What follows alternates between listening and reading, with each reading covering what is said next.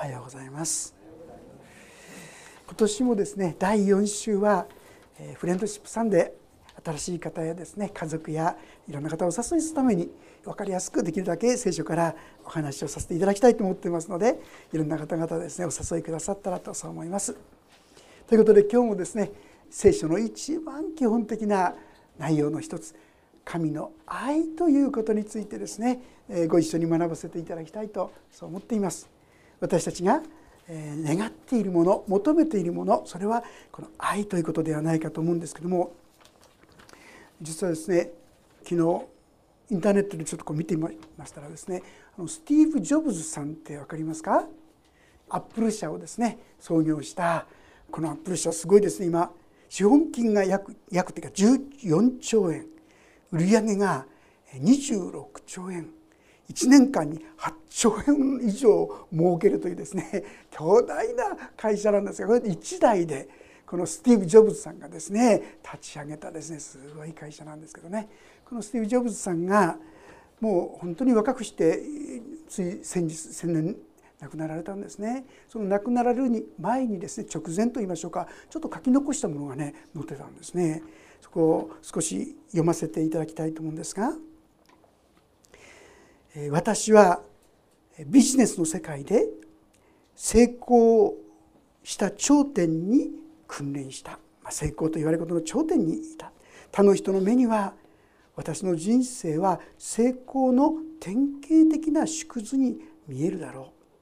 う。しかし今思えば仕事を除くと喜びが少ない人生であった。今神の息を感じる。死がだんだん近づいている。今やっと理解したことがある。人生において十分やっていけるだけの富を積み上げた後は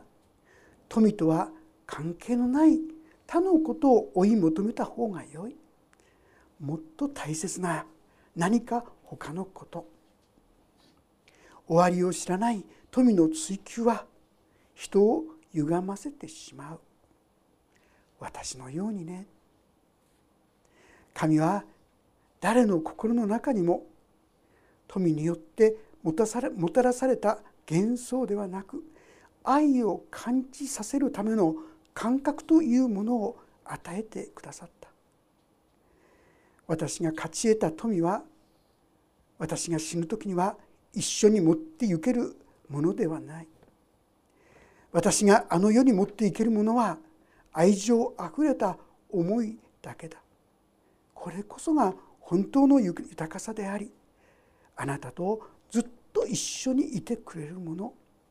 あなたに力を与えてくれるもの。あなたの道を照らしてくれるものだ。愛とは何千マイルも超えて旅をする。人生に限界はない。行きたいところに行き望むところにまで高値を登りなさい。全てはあなたの心の中にある。全てはあなたの手の中にあるのだから。そのために世の中で一番の犠牲を払いなさい、まあ、いわゆる今の現代においては最も成功した人と言われる人の一人と言いましょうか。これはこのスティーブ・ジョブズだと思うんですけどもこの彼をしてそういうことではなかったということを今私は強く感じている。そして本当に愛の心こそ必要なんだ。最も大切なもののために犠牲を払いなさいとこう語ってくださっているんですね。私たちも私たちの人生で一体何を求めて歩んできたでしょうね。いろんなものを求めて掴んだつもりでもいつの間にかスーッと抜け抜けてってしまう幸せの青い鳥とよく言いますよね掴んだかなと思うとスーッともういなくなってしまうまさしく私たちのそういう思いがですねこの愛ということについて感じているんではないかと思うんです。本当の愛に出会いたいと思って出会いっても行ってもスーッとこの人ならばあの人ならば結局裏切られて結局失望してなんだそんなものないじゃないか。皆さんどうしてだか分かりますか？満足してると思っている人も本当のこと言うと実はこれ愛もどきですよね。本当の愛ではない。いやこれが愛だと思おうとしていると言いましょうか。そんなところで痩せ我慢しているというのが本当のところではないかと思います。実は本当の愛というものは神様からしか来ないということをご存知でしょうか。今読んでいただいたこの4章の7節のところから読ませていただきますが愛する者たち私たちは互いに愛し合いましょう。愛は神から出ているのです。結局のところ私たちが求めるべきは本当の意味で愛し合うというところだけども果たして私たちはそういう愛に触れているんでしょうか？そういう愛を体験しているんでしょうか？正直言いまして人の中にそういったものを求めている限りいつまでたってもその愛に触れることはないとそう断言できると思いますね。それはただ失望するだけです。あるいはがん愛もどきですよね。そこで痩せ我慢する。本物の愛というものは実に神様からしか来ないんですね。聖書の中では愛という言葉が4つの言葉で言い表されているんですね。一つはエロスという愛ですがこれはいわゆる恋愛人を好きになるとかね。でもこれはもっと言うなら求める愛ですよ。もっと愛してもっとこっち向いて。ある人はこれを奪う愛って言ったんですね。こういうところに本物に出会うはずがないです。恋愛の中ではですから実は本当の愛に出会うことはないんですね。そしてもう一つはですねこのフィレオという愛ですがこれはまあ友人関係ですね。でこれはギブアンテイク。こんだけやったんだからこれがやってくれてもいいよねってね。まあそれなりの犠牲を払うかもしれませんけどもでもそれ以上ではない。限界があります。もう一つはストルゲー家族の愛と言われます。家族のためにはですね随分ええ、と思うくらいびっくりするぐらいの犠牲を払うことがありますがそれも限度がありますね。よく介護をしながらですねついに本当に一生懸命介護していながらなんとその人を殺めてしまったなんて話が本当に悲しい話があちこちにあるじゃないですか。これにも限界があるんです。今聖書が私に語っているこの愛し合いなさいはそういう愛じゃないんです。アガペーと言われる愛で愛し合いなさいというんですがこのアガペーの愛っていうのは別の言葉ではね神の愛なんていうこともあります。あるいはですね無条件の愛。ある人はですねデモの愛だ。デモの愛だって何でしょう。あなたがどんなにひどいことをしたとしてもでもあなたを愛する。あなたが本当に何の価値もないと思えていてもでもあなたを愛するあなたがどんなに神に背いて神が意味嫌われることを行ったとしてとしてもでもあなたを愛する皆さんこういう愛を私たちは知らないんですね。こういう愛を私たちは実は持ってませんから誰も持ってるように見えてもそれは見せかけで本物じゃないですから私たちはこういう愛を知らないんですよ。でもこういう愛に出会う時に私たちは変わっていくことができるんですね。あれですねリトル・アーニーと呼ばれている人がいたんですね。精神障害があってある施設にこう入ってたんですが誰にも心を開かなかったんだそうです。でもですねそこに一人のクリスチャンがいたんですよ。で何とかしてこの神様に愛を届けたいと思ってですね彼女のとこに行っておやつを持って行ってはですね聖書の話をしたりお祈りをしたり。でも何の変化もなかったんですけども彼女は諦めずになおそのことをし続けたんだそうです。そしたらついにある日ですね持っていったおやつを食べてくれたっていうんですね。彼女がきっとこれがきっかけになる。その日から確かに彼女はどんどんどんどん変わっていったんだそうです。心がですね柔らかくなって変わっていって。そうしてついに彼女はもうその施設から出ることができるようになったんだそうですね。その間もそのクリスチャンの人は休まずに諦めずにずっとずっと愛を注ぎ続けたわけですが彼女はですねもうその施設から出ることができるようになったんですけども私はここに残りたいそして同じように苦しんでいる人たちをのために何かをしてあげたいさせてもらいたいそう思うようになったっていうんです。そして彼女が携わった人が誰だか知ってますか？実は皆さんがほとんど知ってらっしゃる方だと思います。彼女が携わったのがヘレン・ケラーです。あの三重苦の耳も聞こえない言葉も喋れない目も見えない皆さんどうやってこの人に愛を説くんですか？どうやって神様を伝えるんですか？どうやって真実な生き方を教えるんですか？彼女がそのクリスチャンを通してずっとずっとずっとしてくださったその愛はこの彼女サリバンさんですよね。サリバンさんの心も大きく変えてどんなことされてもなおですねこのヘレン・ケラーに使い続けていくことができてそしてなんと後の日にはあの世界のですね多くの人たちを励まし慰める存在にまでなっていった。皆さんヘレン・ケレアがあるのはこのサリバンさんの愛があったからですよね。どうにもならなかった。手のつけられなかった存在だったヘレン・ケラが変えられました。そしてそのヘレン・ケラを導いたのは彼女も多くの先生方やいろんな方からもう見捨てられていたんでさじを投げられていたんです。どうにもならないって。だけども一人のクリスチャンがその人に愛を与え続けていったんです。そして彼女自身がなぜそういうことができたのか。それは他でもない。この神様の愛というものに触れたさあその愛とはどんな愛でしょうか？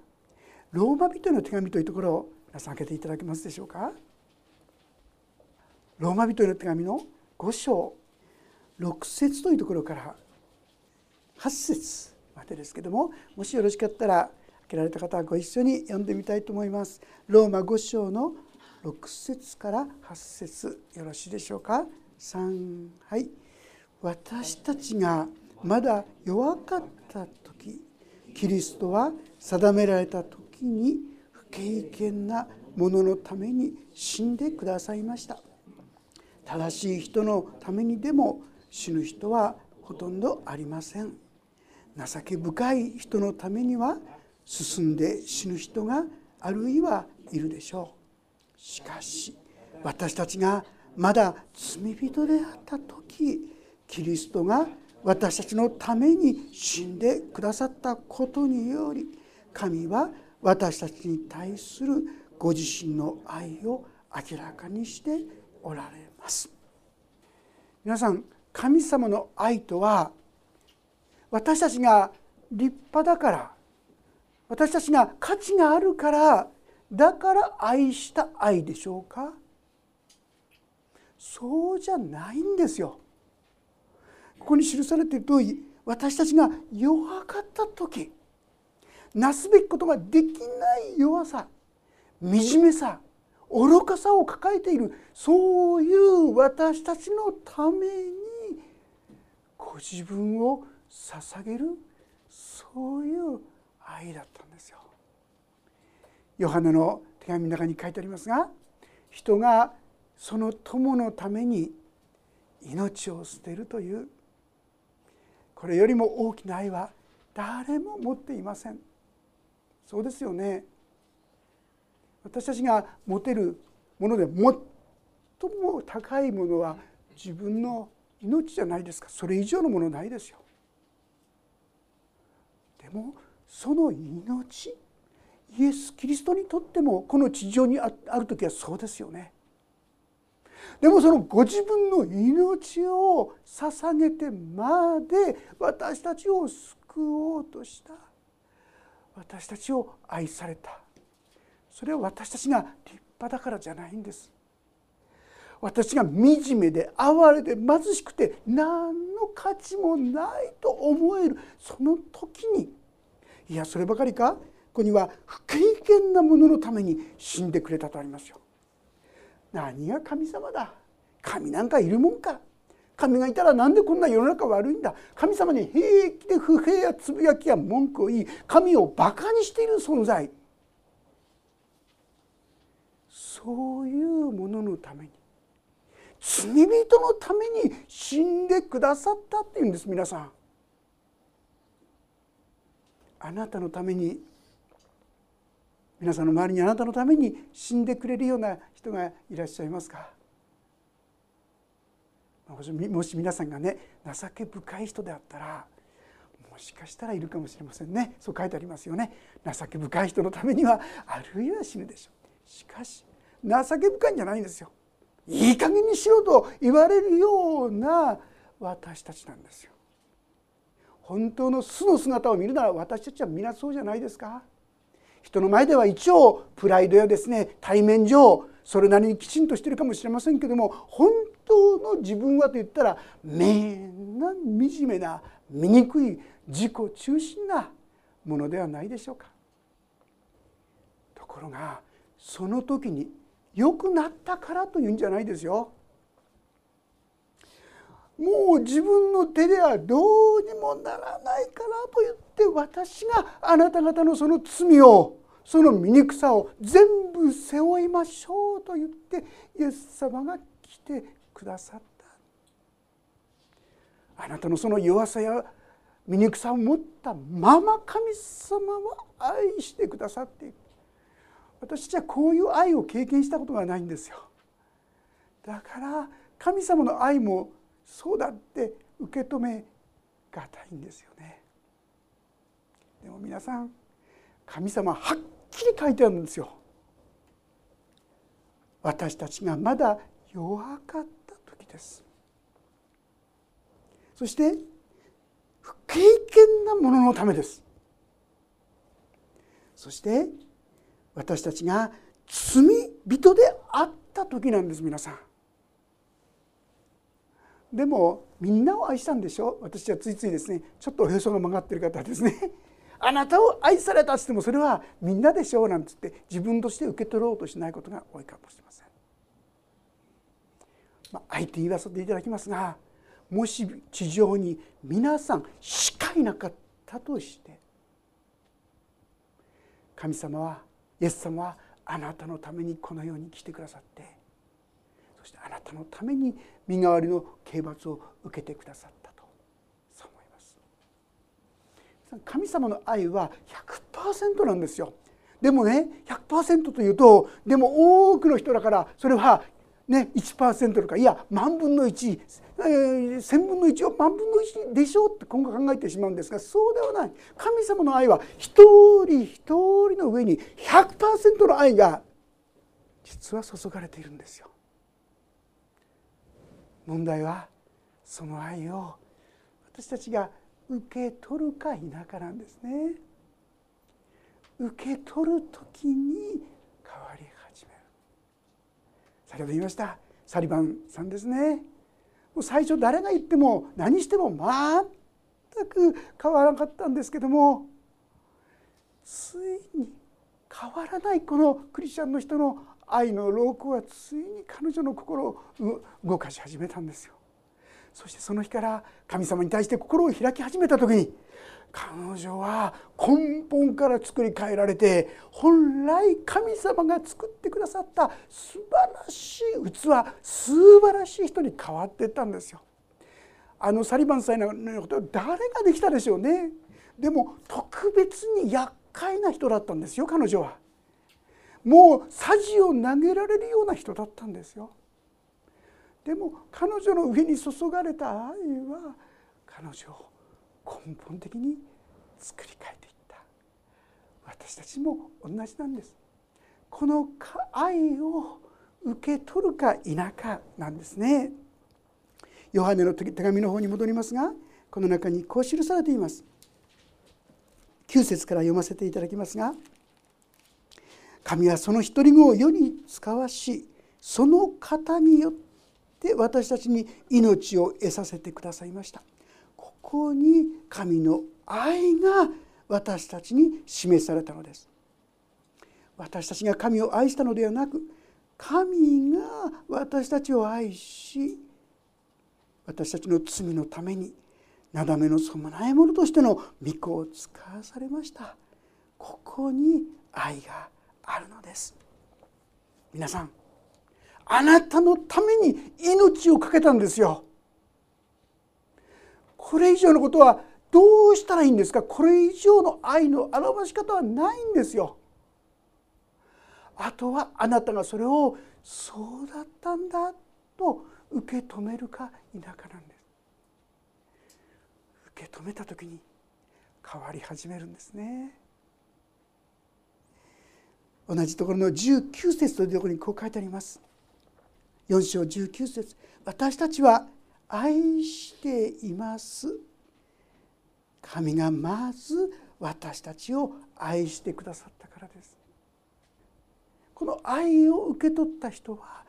私たちは愛していますと言えるようになるんですよ。サリバンさんがしたことはまさしくその愛じゃないでしょうか。それはここに記されている通りイエス様が死んだのは私を愛していたからだったんだなということを真実に受け止めるその時に私にはそのような愛し合うというような生き方が現れ出てくるんだということなんですね。じゃあどうしたらその愛を私たちは受け取ることができるんでしょうか？イエス様が十字架につけられた時のことを覚えてらっしゃると思うんですがその時にイエス様が真ん中でそして両隣には強盗たちがつけられていましたね。そして最初のうちはこの2人ともがお前が神の子ならそこから降りてみろそして俺たちも救ってみろそしたら俺たちも信じてやるからみたいなですね上から目線でイエス様をバカにしておったんですけどもそのようなバカにする彼らのためにイエス様が言った言葉は「父よ。彼らをお許しください」彼らは自分で何をしているのかわからないんです。今悪口を言い今十字架につけたその人たちのために許しを願う祈るイエス様の姿を見た時に一人の強盗は心に触れた感じたんですよ。もしかしたらこの人は本当に自分たちを救うために来てくださった救い主なのかもしれない。考えていくとにいやそうだそうに違いないそうでなかったらこんな祈りができるはずがない。その彼の思いはもう一人の強盗が相変わらずですねこのイエス様に悪口悪行造語を言い続けてた時についに言ってしまった「お前は神をも恐れないのか」俺たちは自分のしたことの報いを受けてるんだから。当たり前だ。だがこの方は悪いことは何もしなかったんだ。そしてこのイエス様に向いてですねあなたが御国の位を好きになる時には私を思い出してくださいってお願いしたわけですよね。さあその時にイエス様は言いました「まことにあなたに告げます」あなたは今日私と共にパラダイスにいます。何にも良いことをしたことがない。いやもう悪いことばかりしたと思われるたようなこの人に対してイエス様は「あなたは今日私と共にパラダイスにいます」と天国にいますと言ったんです。このしたことはこの人がしたことは皆さんたった3つのことなんです。第一は神を認めたことですね。神をもう恐れないのかと言って神を認めました2番目にはその神の前に私は罪人だ本当に裁かれて当然のようなそういうものだ罪人だ認めた3番目にイエス様こんな私を思い出してくださいとイエス様に助けを求めた救いを求めたこの3つですよ皆さん。たったこれだけでイエス様は「あなたは今日私と共にパラダイスにいます」こう言ったんですね。私にとってもこの3つのことこれがあれば十分なんですね。一人の方の話をですねちょっとご紹介したいと思うんですがトムとジムという、まあ、昔からの友達だったんですけどもある時に船に乗っててその船が座礁してしまったんですそして船がブクブクブクブク沈み始めたんです救助船をですね頼んだ時になんとかですね助けに来てくださったんですが1回来てそして陸につけてで2回来てもうどんどんどんどん船は下がっていくんですよ。そして3回目にもうこれが最後だっていうのが分かるんですよ。もう船はもうギリギリ沈みそうになっている。さあその時に全ての人が救助船に乗り切れないことが分かった彼らはくじを引いただそうです。救助船に乗る人今の船に残る人。ジムとトムそして彼はその時にジムはですね友達の方を見てみたんですね。彼の顔は平安に覆われていた。しかも不思議な光に輝いているのです。私は彼が微笑んで微笑んでいるのは当たり前だ。彼は救助艇に乗って助かるくじに当たったんだろうと苦々しく考えていました。やがて一切の運命を決する3度目の救助艇が近づいてきました。幸運のくじを引いた連中は次々と船に乗り込みました。ジムの番が来ました。しかし彼は自分が前に出る代わりに私を前に押し出したのです。トム僕の代わりに君が救助艇に乗れ。そして天国で僕に会うんだ。いいな。君はこのまま死んだら大変なことになる。しかし僕は大丈夫だから。私はそうさせまいとしましたが前方に押し出されてしまいました。そして彼は岸に着いたんですが私は無事岸に着きました。やがて私は懸命になって救いの道を尋ね求めました。しかしどこからどうつけてよいのか分かりません。いつでも目の前には平和な微笑みを浮かべて沈んでいく船と運命を共にしたジムの姿がちらついて離れないのです。道を歩いている時もベッドに寝ている時もそうでした。初めのうちはキリストのことよりも自分のことをよく考えていました。そのうちに聖書を手に入れようと考えました。ジムは日頃よく聖書を読んでいましたし彼が聖書に対して深い愛着を持っているのを知っていたからです。まず新約聖書から読み始めました。どのようにしたら救われるのかが分かるまで読み通そうと考えました。しかし最初のうちは何か何が何やらさっぱり分かりません。私は失望して何度も聖書を閉じかけましたが天国で僕に会ってくれといった自分の最後の言葉に励まされ暇さえあれば聖書を読んで読みまくりました。ついに私は2人の強盗の話と主イエスがその中の1人をお救いになったところまで読み進みました。その時私はここに俺と同じくらい悪い人間がいると考えました。そこでひざまいついたままひれ伏して「主よ私はこの強盗のように悪い人間です」あなたが彼をお救いになったように私をも救ってください。と祈りました。私の聖書はひざまずいたところに時に開いたままになっていましたがこう祈ってから目を開くとまことにあなたに告げます。あなたは今日私と共にパラダイスにいます。というイエス様の言葉が私の目に入ってきました。私はこの言葉を祈りの答えとして受け取り救いの確証を握ったのです。今私は主ご自身を仰ぐことにより天国で輝いている共に会う日を待ち望んでいます。皆さん難しい難しいことではない。この人のように自分の罪を止め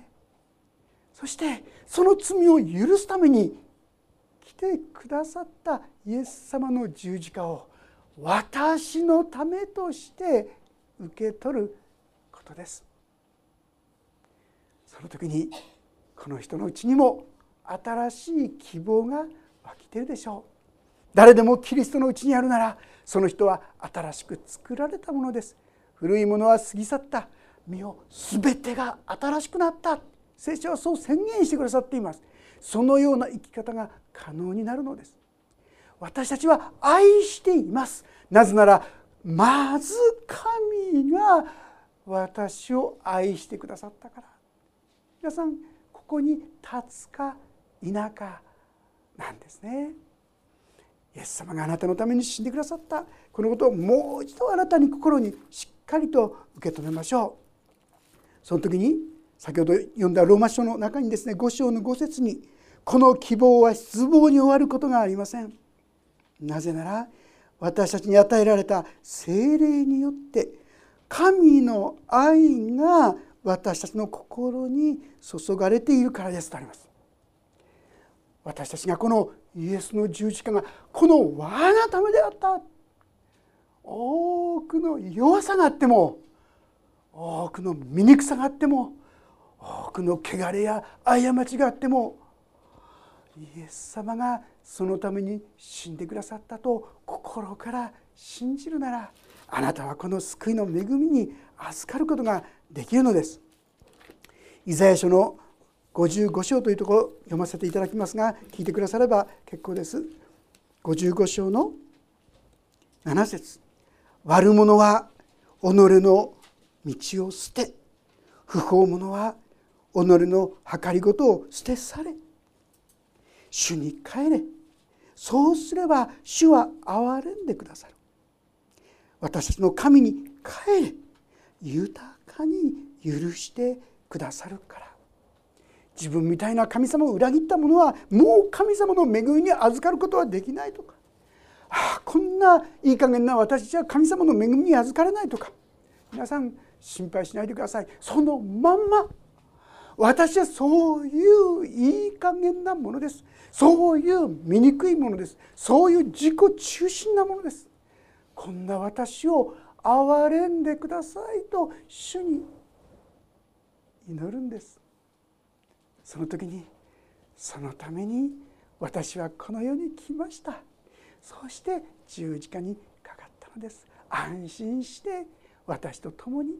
歩みなさい。そうてくださるんですね。この恵みをもう一度私たちも新たにさせていただきたいとそう思います。そして先ほど読んだ続きにですねこうあるんですね。愛する者たち。神がこれほどまでに私たちを愛してくださったのなら私たちもまた互いに愛し合うべきですって書いたんですがこの「べきです」って言葉はですねもともとの言葉からいきますとねギリシャ語の言葉でいくとねこれはね借りてる借金してるってことなんですよ。別の言い方をしますと愛の負債を負っているってことなんです。そういう言葉が使われているんですね。もしあなたが本当に私のためにイエス様が命を捨ててくださったということを受け取られるならあなたのうちには愛の借金それは実は嬉しいものなんですねこんな私が受け入れられているこんな私でも大丈夫だと言ってくださっているそしてその思いはその愛はいつしかあなたのうちにも何かできることがあったらやらせてもらいたいという思いになっていくということなんですよ。それが愛の返済このべきだというのはそういうことなんです。だから私たちはこの神様の愛を受け取ることなしには神の技に進むことは難しいですね。それはいつも言いますがそれはクリスチャンじゃなくて苦しいチャンス生活ですよね。私たちはこの愛をしっかりと受け取らせていただきましょう。そうすると時に私の内からそうだあのリトルアーニーに聖書の言葉を伝えようあっきりまらないで結果が出なくてもめげずにやり続けたそのことが見返りを求めないでやり続けたそのことがついにリトルアーニーサリバンさんの心を大きく変えていった神様の愛に動かされて私たちもあのことこのことそういったことをさせていただくものになっていきたいそう思うんですね。もし皆さんもこの愛を受け入れる時に本当にイエス様がこの私のために死んでくださったんだな。私の罪はもう十字架で本当に解決してくださったんだな。私は本当に愛されているんだな。このことを受け取っていく時に皆さんのうちにも心の内に力が出てくることをきっと味わい始めると思います。そしてそれは次のところに「いまだかつて誰も神を見たものはありません」もし私たちが互いに愛し合うなら神は私たちのうちにおられ神の愛が私のうちに全うされるのですとこう記されています。もし私たちがこの神の愛を本当に受け取る時になんと愛のない私たちがこの神の愛アガペーの愛に触れて私たちのうちにもこのアガペーの愛が生まれ始める。見返りを求めないでただ与えるだけの愛で満足できる。こうしてあげたんじゃなくてああさせていただいているんだなというような考え方。心持ちを持たせていただけるように変わっていく。皆さん基本はこの愛を受け取るか否かなんです。そしてその時に私の教会の願いはですね愛が見える教会になりたいですよね。それはこの愛を私はいつもいつも受け取って感謝しているかな否かなんです。ああこんな私を今日も愛してこんないい加減なものなのにそれとも許して受け入れてくださって感謝しますといつもいつも祈るならあなたのうちには周りの人たちをも受け止めて許して愛していく力がきっと湧き出てくると思います。こんな生き方小さなこのサリバンさんの助けをしたクリスチャンに私たちもならせていただくのじゃありませんか。諦めないで主に仕えるように小さな一歩愛のロークをイエス様が私のために死んでくださったんだからといって踏み出していくお互いとならせていただけたらと思います。お祈りをいたします。恵みの神様私たちは表面は普通のありありっぱそうに見せていても内は醜い自己中心の塊であります。自分勝手なことしか考えないそういう者たちでございます。でもしよそんな私たちであることをあなたは百も承知でありながらその私のために命を捨ててくださいました。どうかこの真実をこの事実をああイエス様この私のためにとどうかしようお一人お一人がもう一度新たに受け止め直すことができるように助けてあげてください。そして主よこんな私がそれでも愛されそれでも許されそれでも受け入れられているのだからと。主よ悲しみの中にある苦しみの中にある友を死を愛する寄り添う励ます一歩を踏み出す我とさせてください。誰もがさじを投げたリトル・アーニサリバンさんをたった一人のクリスチャンが諦めずに愛し続けました。神様の愛を知っていたからでありましょう。主よ私たちもそんな一歩を踏み出すものにしてくださるように。そして私たちもまた愛を分かつことができるものにならせてくださるようにお願いします。どうかお一人お一人にこの大きな許しの愛私たちがまだ弱かった時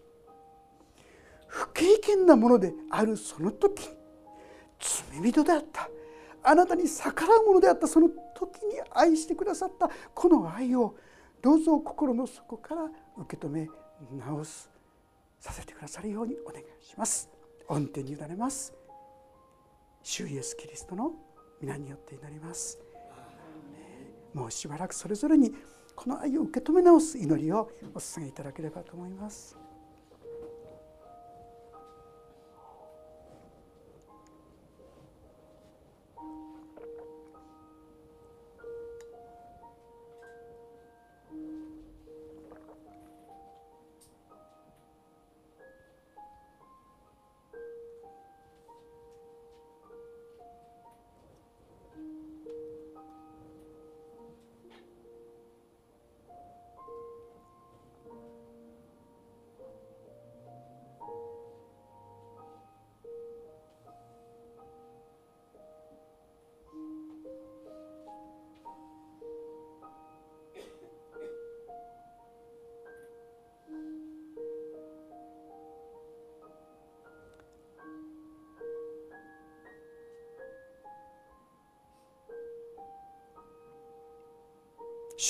エス・キリストの